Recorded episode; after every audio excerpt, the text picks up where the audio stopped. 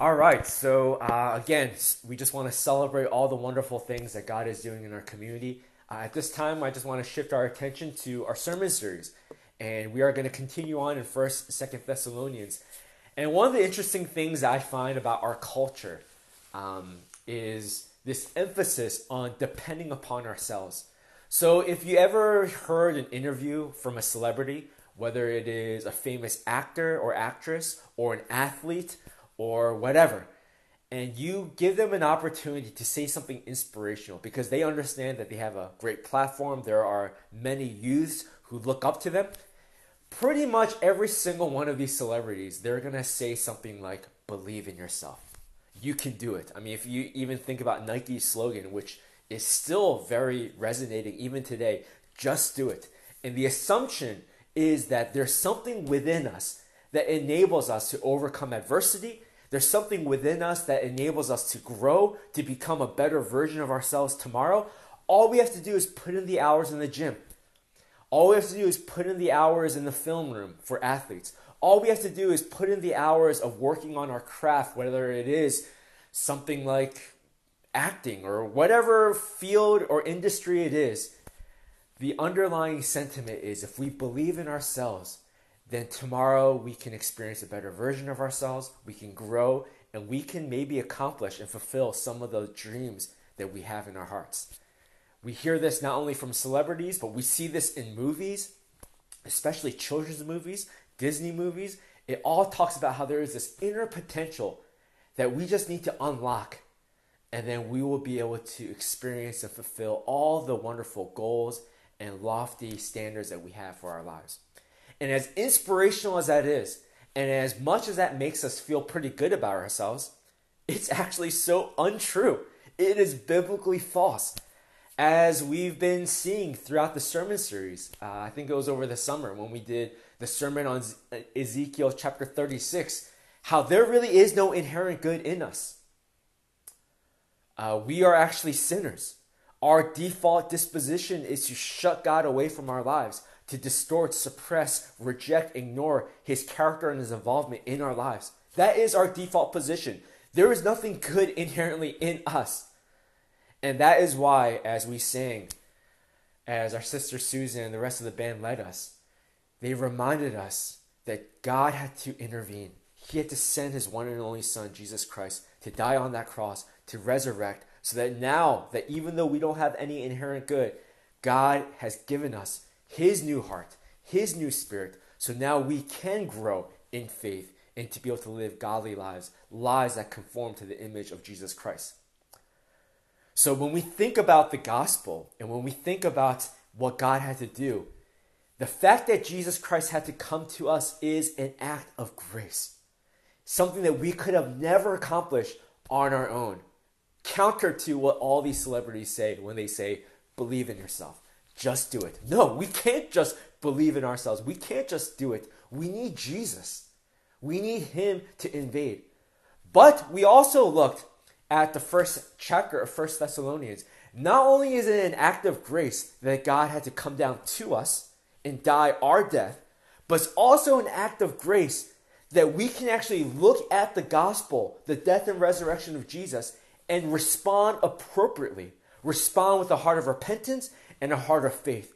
Because even though Jesus died for us, even though Jesus resurrected on our behalf, we cannot appropriately understand, submit, believe in that truth unless the Holy Spirit works in our lives. We saw this in 1 Thessalonians chapter 1, where because God chose us and loved us, because we are now in Christ, because the Holy Spirit is working in us, giving us a heart of conviction, when we think about the gospel and the death and resurrection of Jesus, it is only by God's grace that we can appropriately respond to the gospel. So, not only is the gospel an act of God's grace, not only is our ability to respond to the gospel an act of God's grace, but what we're going to see today is our ability to grow in the gospel, our ability to grow to become more like Jesus, our ability for our faith and our love to grow, all these things for us to walk in what the gospel has opened up for us all those things, we are also so dependent upon God's grace. from start to finish, not only is he the author of our faith, but he is indeed the perfecter of our faith. Everything from start to finish and everything in between is so dependent upon God intervening in our hearts. God is the one who carries us through. And we're going to see all of this in this uh, short prayer that Paul prays for the Thessalonians. And I think this is also a very incredible encouragement for many of us. Because as I've been walking with some of you guys, and as people have been reaching out to me, one of the things I hear all the time is, Pastor Yuh, how can I grow in my faith? Pastor Yuh, how can I take the gospel more seriously? Pastor Yuh, how can I trust God more? How can I love God more? What do I need to do? And in some ways, I love that question because it shows that you're hungry. It shows that you take the gospel seriously. But in some ways, that question is actually wrong because it's not so much what we do, but it's more the main character is what God is doing.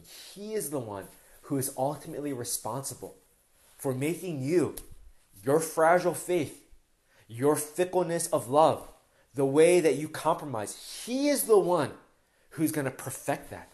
He is the one that's going to make your heart become more like Jesus. And it's the more we understand that and get our eyes off of ourselves, our own inadequacies, our own failures, and look to God and His promises and what He will do, the more we are able to do that, the more we will actually organically grow in our faith, become more like Jesus Christ. So that's why the title of this sermon is The Author and Perfecter. He is not only the beginner, he is not only the completer, but everything in between. We are so utterly dependent upon the grace of God. It's a marvelous thing, but it's also very humbling. So, we're going to take a look into this. Uh, if you haven't been with us in the sermon series, where we last left off is Paul is talking to the Thessalonians about how he is so encouraged that their faith is still strong because he was really worried. But at the same time, Paul recognizes that the Thessalonians, they're not in an ideal situation. Their faith is still being attacked. Their faith still needs to be established. They still feel vulnerable, fragile. They still have questions. There are still some problems in the community. Um, and we're going to look at that. And in some ways, it's very encouraging to us because the way I, I just described the Thessalonians, I think, can relate with all of us. We, many of us, feel very vulnerable in our faith. Many of us, we feel very isolated, especially with a pandemic. Many of us, we are struggling with different things. Many of us, we are experiencing confusion in our relationship with God or even in the ways that we look at life. And Paul, it prays this one prayer that I think can also be very relevant to us as well. It's only three verses, so let me read it in its entirety first, and then we'll break it down. So, this is a prayer that Paul prays for the Thessalonians. Now, may our God and Father Himself and our Lord Jesus Christ direct our way to you. Because Paul, Silvanus, and Timothy, they're separated. And may the Lord make you increase and abound in love for one another and for all, as we do for you, so that He may establish your hearts blameless in holiness before our God and Father at the coming of our Lord Jesus with all His saints. Very short prayer, three verses, but man, it is loaded. It's very dense, and we're going to break it down. And Paul is essentially praying for three things, but we're only going to focus on two things. The first thing that Paul prays for is that Paul, Silvanus, and Timothy that they can somehow make their way to the Thessalonians. Because as we mentioned over the past few chapters, Paul feels very burdened for the Thessalonians. He has a heart of a father, heart of a nursing mother. So the first thing that he prays for is, I just want to make sure that we can somehow be with you physically and in some ways, I feel like it's very similar to the tension that we're experiencing, especially in the midst of the pandemic. But the focus of this sermon is not that, but the focus of this sermon is the other two things that Paul prays for. And it's going to be very helpful for us. Um, Paul says that not only can we, can God make us direct our way to you, but Paul also says that your, that your love may increase and abound. That's the second thing he prays for. Is your love needs to increase and abound. in some ways, we're not too surprised by this Because Jesus himself says, A new command I, I give you love one another, and by your love, the whole world will know that you are my disciples. Uh, in some ways, this is something that Christians should be known for love. And when we look at a ver- when we look at passage like this, we might be tempted to interpret this wrongly. Some of us may think, okay, I need to be more loving. Christians, we have a bad name for ourselves. Christians are associated to political affairs and issues and whatever. But Christians, we need to be known for love. I need to be more loving. That's one way that we can take a look at this passage and we may apply it. And let me tell you, that's actually the wrong application. The other thing that Paul prays for is that our hearts will be blameless in holiness. And again, this is another thing that Christians are known for, and we may misinterpret this and misapply this and think, okay, I need to be more holy. I need to be more blameless. Uh, especially during the pandemic, there have been a lot of societal cultural trends. One of the trends is the increased rate of pornography. And it's not that surprising. We live isolated lives. We just the way that our lives are now, we're able to do things and dabble into things. And one of the things that Paul addresses for the Thessalonians that we see in next chapter is they are struggling with sexual immorality. And blameless in holiness, however, is not just about sexual in the sexual realm. It's just anything that enables us to truly be holy before God, where we are sanctified before God, that our lives, our minds, our thoughts, as our brother Hugh prayed, everything, our actions, our feelings, our emotions, everything that is within us, it is sanctified, it is dedicated for God's purpose, and therefore it is holy.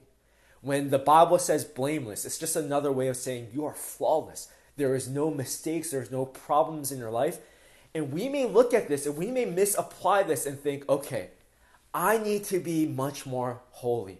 I need to be much more blameless. Uh, whether it's sexual things, whether it's my thought life, whether it's gossip in our speech, whether it's materialism, whether it's covetousness, all these different things. I don't want to just pinpoint sexual immorality, but that really is what we're going to see in the next chapter that Paul is referring to. But it could be anything. And if you notice, um, in Leviticus, God says, Be holy as I am holy. In 1 Peter, it repeats that, Be holy as I'm holy.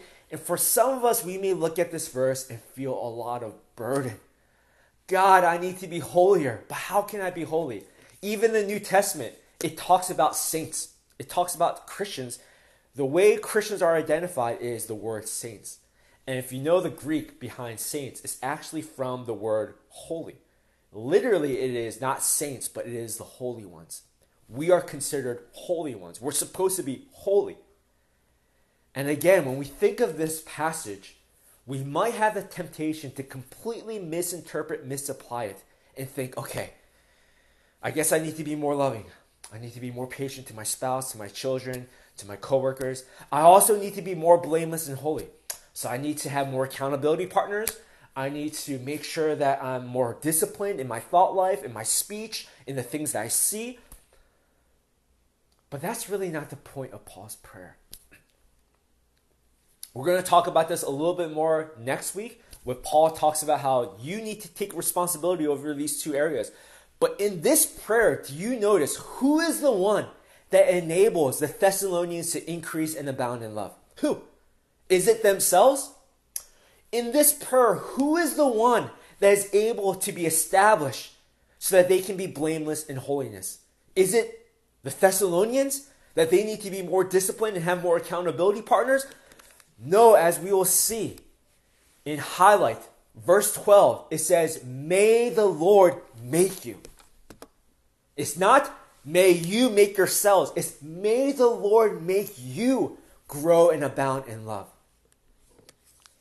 Verse 13, so that he, which is referring to God, that God is the one who may establish your hearts blameless in holiness. What Paul is essentially saying is when I pray for you, I'm not just praying that the Thessalonians will increase and abound in love and become more holy and blameless because they are struggling in sexual immorality and there are problems where they're not really loving each other, as we're going to see next week in chapter 4.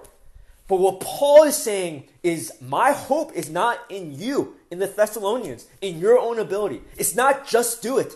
It's not just believe in yourself and unlock your internal potential. What Paul recognizes is God needs to be the one who increases and abounds your love. God needs to be the one who establishes your heart to be blameless in holiness. From start to finish, the author and perfecter, from the fact that God sent his one and only Son to die for us, which is an act of grace, the fact that the Holy Spirit needs to awaken our minds so that we can appropriately respond to the gospel, another act of grace. Now we see another yet act of grace where our ability to grow and to apply the principles of the gospel, for our faith, our love to increase and abound, for us to be able to be holy and blameless, all these things that God requires Christians to do even those things are not based on ourselves. Even those things must be accomplished, fulfilled, completed on our behalf by God. And that is why Paul says, May the Lord make you, may the Lord establish your heart. Because as much as Paul loves the Thessalonians, and we saw in first chapter, their faith is very inspirational. Everybody hears of the ways that they've been responding to the gospel, how they've been overcoming persecution. They are ideal Christians. And yet, Paul recognizes as much as I love you, as much as your faith has been exemplary, your only hope is what God can fulfill and accomplish on your behalf. And what does that mean for us? Because for us, if we're honest with ourselves, take a moment to no more pretensions, no more sugarcoating, no more fronting. Just look at the mirror. Our faith is fragile. Our love is fickle. Our devotions to God, they don't, they're not that impressive our ability to grow and to become more like Jesus. We feel like maybe some of us were backsliding. Maybe some of us were slipping. Maybe some of us, we feel like, I don't know if I can make it. I think I'm just going to live my life however, because all this Christian stuff is just causing me stress. And I just want to wake up one day and hope that I'm just at the pearly gates because this life is too difficult. I think if we're honest with ourselves, many of us feel similarly to that. And what this passage is saying, and what I believe the Holy Spirit wants to remind our congregation, is yes, when you place your eyes on yourself, when you place your eyes on the situation, yet it is bleak, it is difficult, it is very discouraging. When you think that you can just do it, when you think that you have inner potential, I'm sorry to break the news, but no, that's not the case. But what the Holy Spirit, I believe, is trying to impress upon our hearts is look to God. Look to Jesus. He is not only the author of our faith who came down to us while we were still yet enemies, but He's also the perfecter. He is the one that will enable us to grow.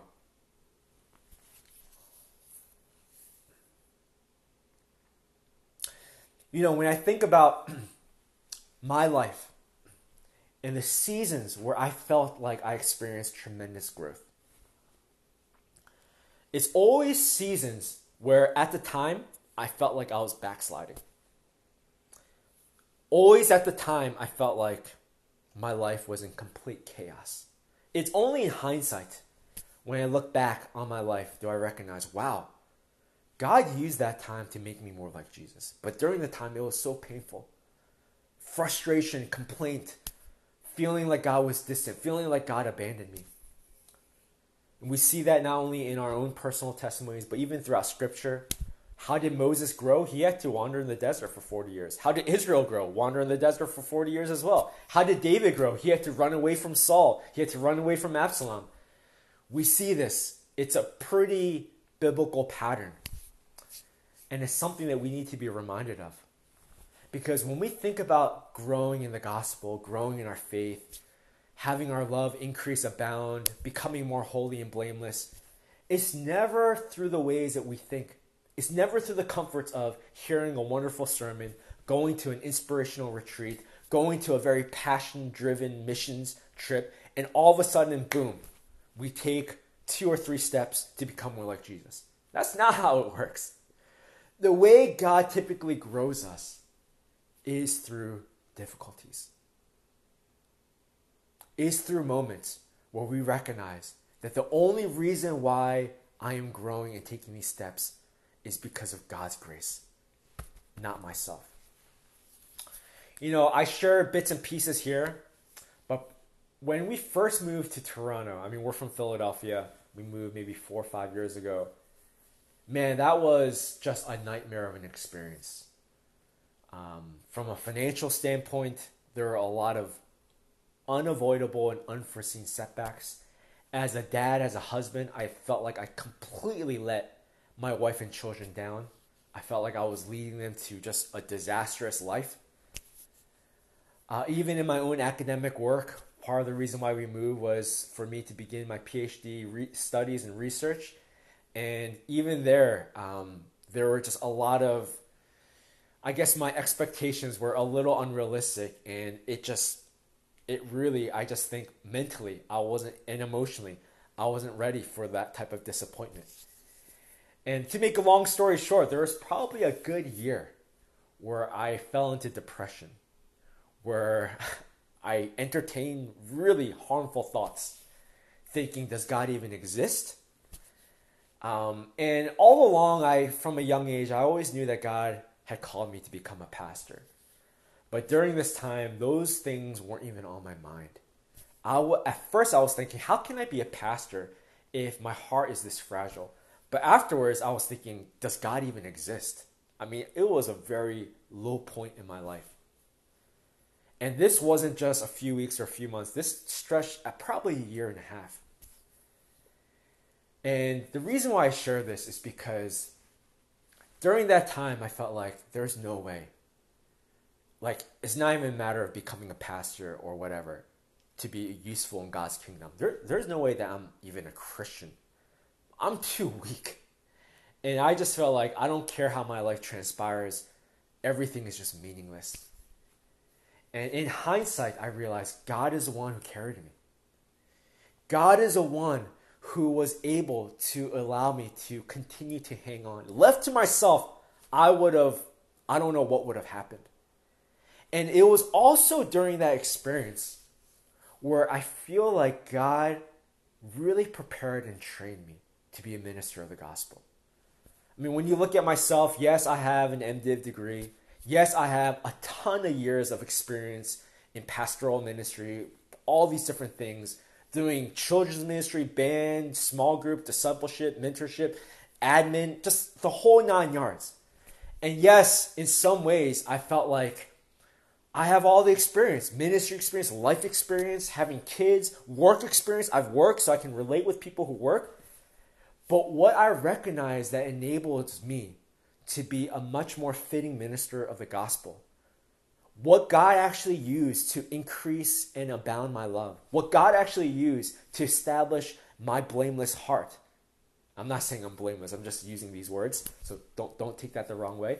What God really used was never the MDiv training, the work experience that I thought would be so useful in ministry, all the ministry experiences that I thought would really set me up what God actually used was that year and a half of that dark period where, yes, there is a lot of bitterness, there is a lot of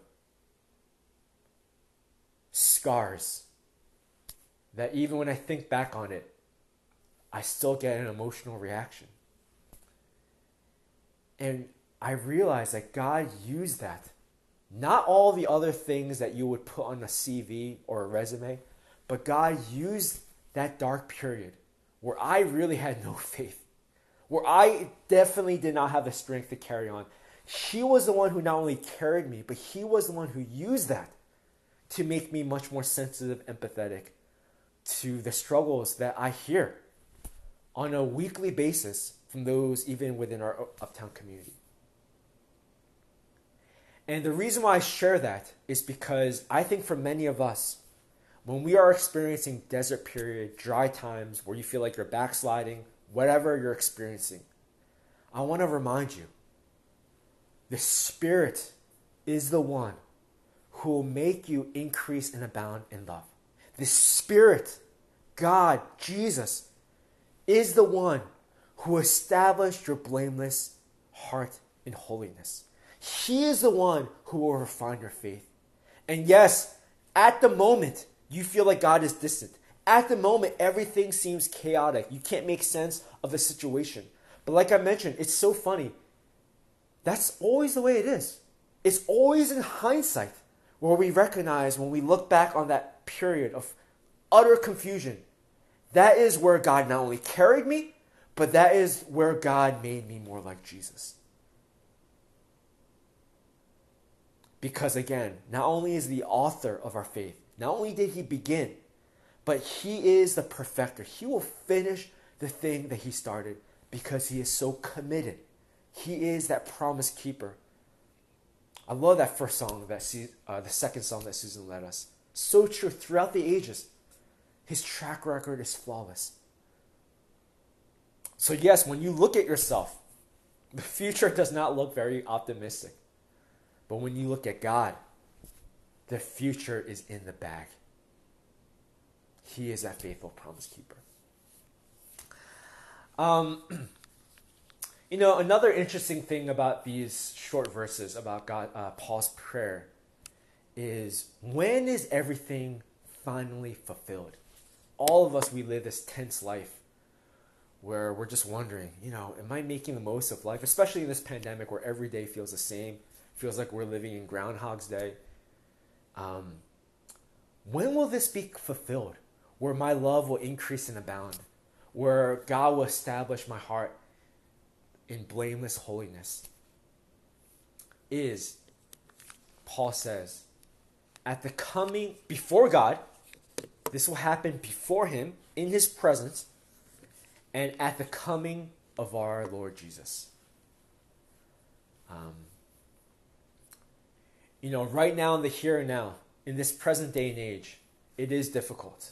And I'm going to tease out some implications on what we can do for the today, for the here and now. But Paul is saying that when will we finally become like Jesus? When will our faith finally be perfectly refined?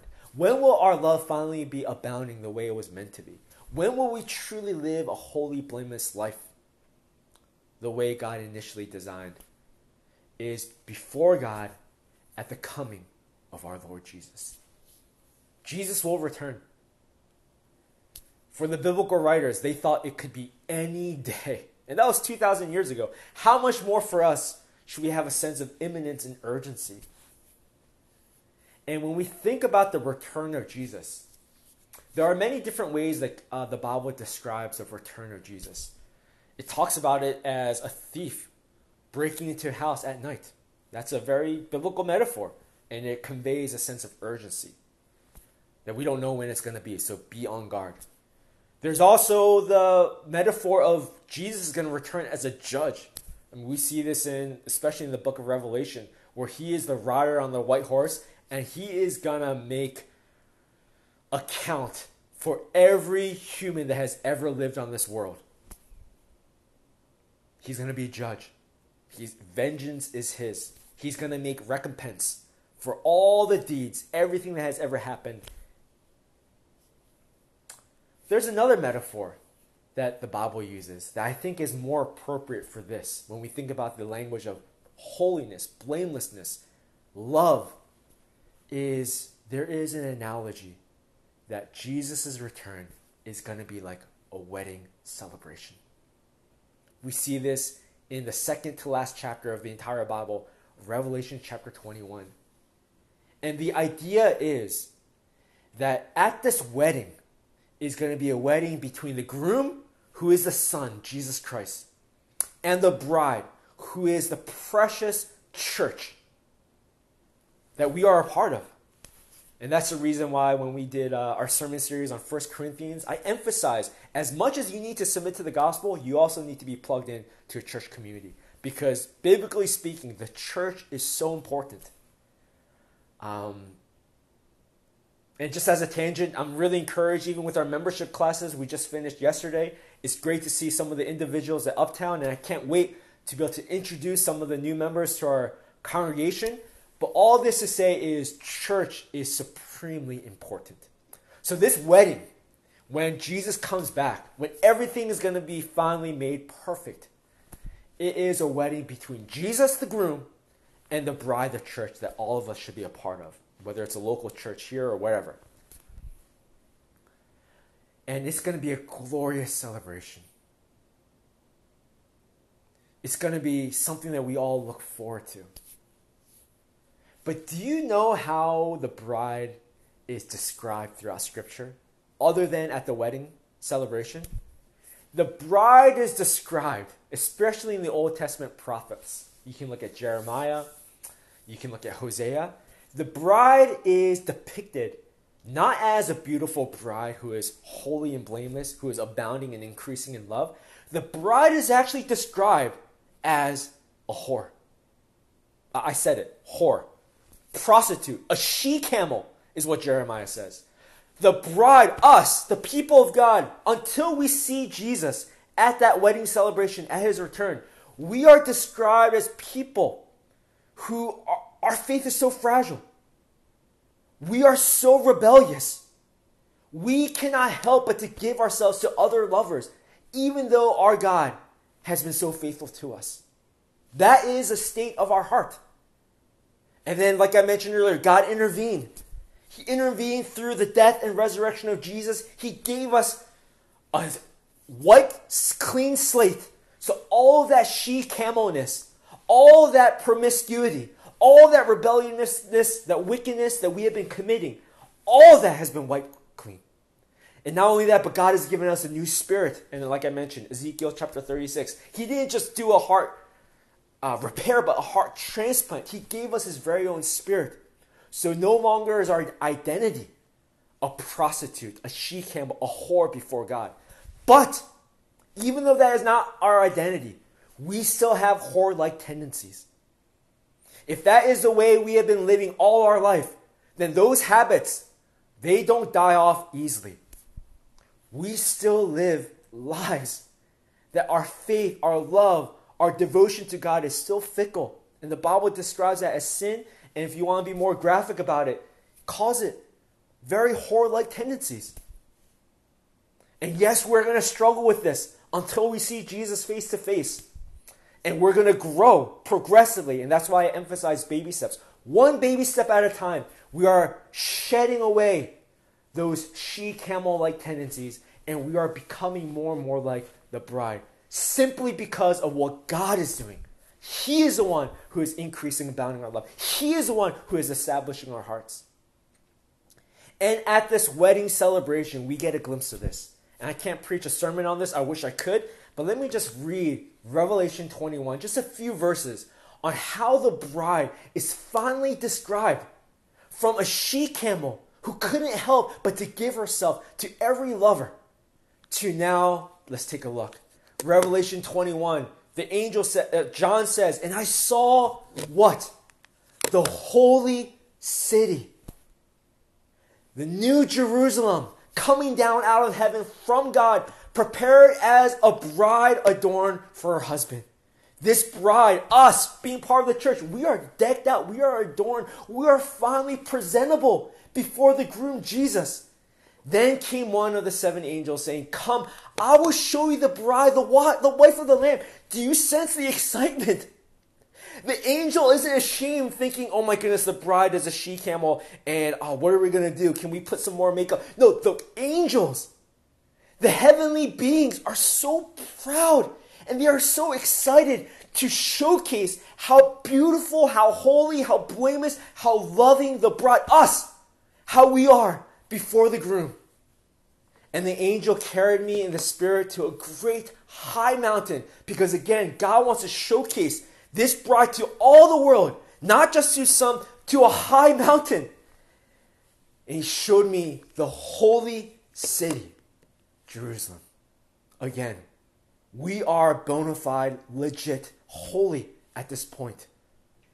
Coming down out of heaven from God. I wish I could preach on this. The description and details are even even more overwhelming and breathtaking. But all this to say is Jesus. He is not only the author of our faith, he is the perfecter. And yes, right now, there may be moments where God exposes our she camel whore like tendencies.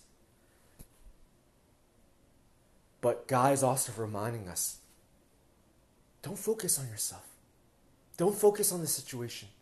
Trust my word. Trust in the fact that what I began, I will complete. That I am the one who will increase and abound your love. I am the one who established your heart so that it can be holy and blameless. Why? Because God the Father is so committed to glorifying God the Son that He will do whatever it takes to beautify the bride through the power of God the Spirit. Let me repeat that again because it's important. God is committed to you not because you have this inherent potential that needs to be unlocked. It's not because you walked down the altar call. It's not because you went on that missions trip. It's not because of the fact that you tithe. God is committed to making this a reality in your life because God the Father is committed to glorifying not you, God the Son. Therefore, He is going to do whatever it takes to beautify the bride, which is us, through the power of God the Spirit. It is because He is that faithful promise keeper. It is because he is so committed to glorifying himself. It is because he loves the Son so much that we are the indirect recipients. That we get to be a part of this greater story where, yes, we will be identified as that loving, holy, blameless, pure, spotless bride. And even though God is the one who essentially did all the work, God will give us crowns. God will say, Well done, my good and faithful servant, as if we did it. God is just, His love is just amazing. It carries us, but at the same time, He still wants to glorify us. So, what does this mean for the here and now? Uh, when I think about weddings, I think about my own wedding, of course. Um, and when I think about my own wedding, maybe I'll talk about this next week. I think it'll be a little bit more applicable. Um, I think about man, our our engagement, Jeannie and myself, uh, it was like a mini Korean drama series because um, you know there was some relational conflict with the in-laws, and um, to make a long story short, when I thought about the wedding ceremony, as a guy, I don't care too much. Um, but as you know, as my wife, you know, my wife, the bride, that's like her dream thing. And as much as you know, she had all these hopes and the way that she envisioned what her wedding celebration would be like, uh, her parents had very strong opinions on what it should be like. And you know, there was some tension, and I just kept saying, you know what? Let's just do whatever it takes. Whatever it takes. If your mom wants this, X, Y, and Z, whatever. If she wants me to suit up in the clown outfit, I'll do that. If she wants me to do this, I'll gladly do it. I'll put up with anything because on our wedding day, was it an hour of ceremony, maybe four or five hours of the dinner reception? During that five hours, it'll be all worth it. Let's just put up with anything and everything because that those five hours Yes, like we may not have the things that we want uh, according to our preference, but we are going to be finally married officially, one in flesh. Let's just do whatever they want us to do, and it doesn't matter. And in some ways, I feel like that mentality should be our mentality even today. Is yes, all of us, we're going to go through heartache. All of us, there is this tense, ferocious war within our hearts. The she camel sinful like tendencies versus what the Holy Spirit is trying to do to make us more like Jesus. Obviously, it's not like this, it's like this because the Spirit is stronger and we have a new heart. but there's still the tension is still there. I mean, Romans chapter 7 if you don't believe me. There is going to be circumstantially a lot of difficulties because we live in a sin ravaged world where things don't work out fairly, justly. There's a lot of evil in this world that we are afflicted by. Now, until we see Jesus, we're going to have to put up with a lot of things that go against our preference. But unlike my example, where it's worth it because of those five hours, it's going to be completely worth it. When Jesus comes back, you recognize that it's not just a five hour celebration, it is for all of eternity. Yes, our lives and our pain may seem very difficult to overcome, but in really the grand eternal scheme of things, God, these things don't compare at all. And therefore, I feel like one of the things that we need to do more is we need to th- start thinking more about the return of Jesus. Because when we think about the return of Jesus, it does a lot of things, but one of the things that it does is it does give us an eternal perspective. It puts our daily difficulties, and I don't want to sweep them under the rug, I know it's painful, but it puts them in its rightful context so that it gives us the hope, the fortitude, the courage, the right perspective so that we can endure until we see Jesus face to face. Uh, so, what do we do with a sermon like this? Because some of it just seems very futuristic or whatever. Uh, hopefully, my example that I shared when I first moved to Toronto, hopefully that can be very relevant for some of us. Because maybe you are experiencing a difficult season like that right now. Be encouraged. God is in your midst. He is involved. He is doing something beautiful. He is using this to become more like your son, to become more like his son Jesus. But some other ways of having some everyday implications is it really boils down to having a heart that is repentant and that is trusting. Uh, for some of us who are part of our discipleship team, uh, I've been reading some of your responses of the book that we're reading, and wow, um, I'm just so happy. I'm so encouraged by your responses because many of you guys, you emphasize these two points. And it's great because these are the two points that are truly the bread and butter way of responding to the gospel repentance and trust or faith. And some implications is we need now until we see Jesus, we need to grow in our repentant mentality. In some specific ways is you cannot grow on your own. You just cannot.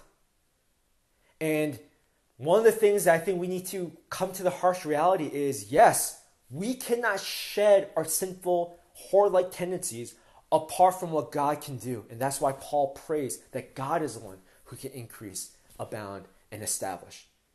And for many of us, I am encouraged that we do take our relationship with God seriously, but we need to take a step back and, and be reminded there's nothing that we can do to grow on our own. We are utterly dependent upon the work of the Holy Spirit. And I think for some of us who get burnt out, who feel like we're frustrated in our lack of growth, I think it's because we'll never say it with our lips, but the ways that we're living our lives, it's as if we can grow on our own. We need to repent. And repentance is not, you know, you have a timeout. This means that as we repent that we cannot grow on our own, what does this do? It leads us to the glorious truth that God is the one who's going to grow us. And that is such a liberating, joyful, blissful, overwhelming blessing that can only be unlocked when we repent. Simply, we cannot grow on our own.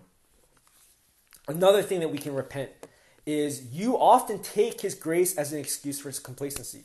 I know what some of us are thinking. If God is the one who's going to grow us, if God is the one who's going to make me into a beautiful bride, then you know what? I'm going to be complacent in my life because he's the author, perfecter from beginning to end. I can just kick back. No. As we're going to see next chapter, in chapter 4, that is not the way Paul takes this.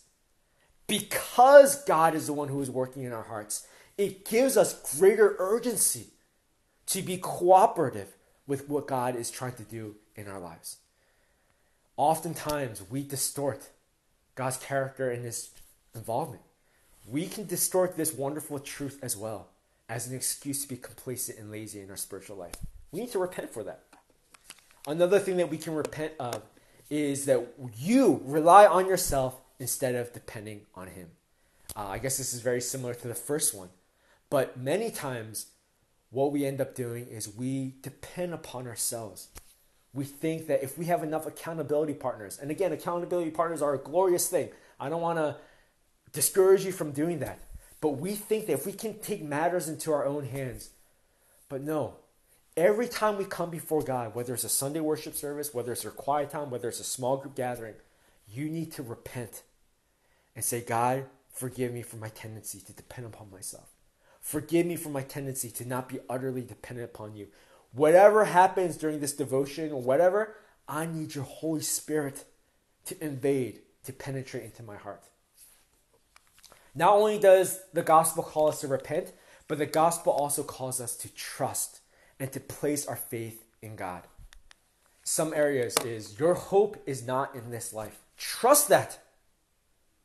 Yes, I, I think in our congregation, not to, hopefully, this doesn't sound insensitive, but many of us, we are living very successful lives. I mean, when you think about it from a global scale. Uh, yes, maybe you're not at the position that you want, but the fact that you're educated, the fact that you have a house to live in, the fact that you have the ability to pay for your expenses, we are living by and large very comfortable, luxurious lives in comparison to the rest of human history. A lot of us, we are experiencing a lot of success in our vocations. A lot of us are experiencing a lot of joys in our bringing up our family, children, relationships, whatever a lot of us are experiencing a lot of great things that this life has to offer. Therefore, it's a grave warning. Your hope is not in any of those things. Your hope is in when Jesus comes back, that wedding celebration. And a lot of times when we fall into depression, discouragement, anxiety, is because our hope has been in these things. It's if our hope is in that, that is secure, that is guaranteed, then will anything ever overwhelm us? Will anything ever move us, trouble us? No, of course not. Because our anchor, our hope has always been in Christ and Christ alone. It is when we go through periods of bitterness, frustration, discouragement, those are the moments that God exposes. Our hope has not been in Jesus. Our hope has been in these silly mud pies, this silly rat race. And we need to trust our hope is not in these things, it's in, it's in what Jesus is going to do. Another thing that we can increase our trust and faith, asking the Holy Spirit, help me to grow in trust, is His grace is stronger than our struggles. Uh, like I mentioned earlier, I think many of us are being exposed. We are recognizing how limited our faith is. Trust that His grace is stronger. His grace wasn't just there when He sent Jesus to rescue you. His grace wasn't just there when He enabled you to be able to respond appropriately, but His grace is present and just as much needed right now in the midst of your failures, in the midst of your addictions, in the midst of you feeling like your life is just haywire. His grace is stronger than those things. What He began, He will complete. Trust in that. Ask the Holy Spirit, increase my faith so I know that His grace is stronger than my struggles and failures and the upcoming joy will be worth it. The upcoming joy will be worth it. Ask the Holy Spirit, give me greater faith and trust because the tendency is, you know what, maybe the joy is not worth it. Maybe that's, that's something that uh, is just too far into the distant future. But like I mentioned, even with my silly example, those five hours I knew would be worth it. Ask the Holy Spirit to give you trust that the joy that maybe we cannot experience in this lifetime, it's okay. Because there is a joy that is reserved, that is unshakable, that is promise guaranteed, and it will be worth it. Uh, at this time, we're going to go into a time of response. And um, you know, as you notice in our YouTube video, there is a phone number. If you have any prayer requests, anything that you want to pray for yourself or even for our congregation, or any questions that you have, we look at this as a way for us to respond to what the Holy Spirit is trying to speak to us through this passage. So I do want to give us an opportunity to do that if you want to text away any messages. I also want to turn our attention to our offering because another way of responding to God's word to us is by offering our lives. And here it is in the context of financial ties, but finances are also very symbolic and representative of not just dollars and cents, but our heart, our devotion. And the way we're doing that these days is through that link. Um, so I do want to refer us to not only that link, but to also the phone number. And the phone number, all those messages are anonymous. So at this time, if we can just respond. And um, for the rest of us, I want us to all rise and to be in a posture where we are receiving, where we are in God's presence.